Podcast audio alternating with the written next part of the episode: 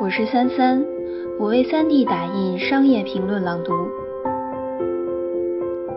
像好莱坞那样制造，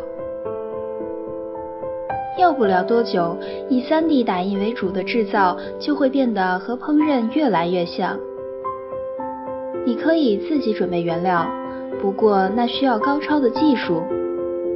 你也可以让别人为你预先准备好原料，再由你将原料组合成菜肴，甚至组合出一桌子菜。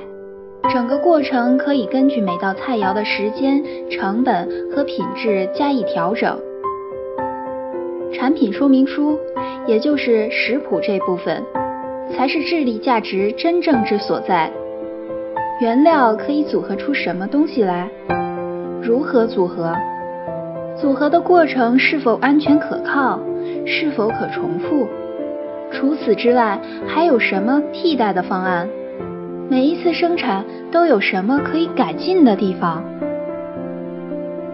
如果菜谱成为了 3D 打印创造过程中的关键，那么世界将会迎来新一代的创造者。他们能够在实验室里安全地实验各种生产方法。还能在新方法推广之前验证它们的成效。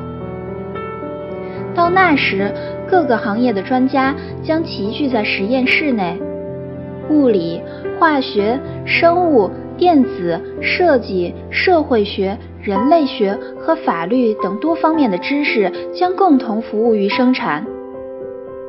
同时，他们还会自行生产出各种所需的工具和机器。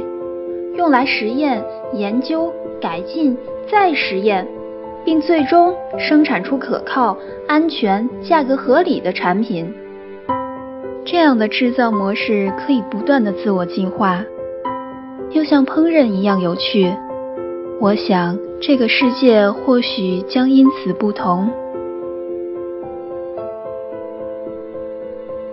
我是三三，我为三 D 打印商业评论朗读。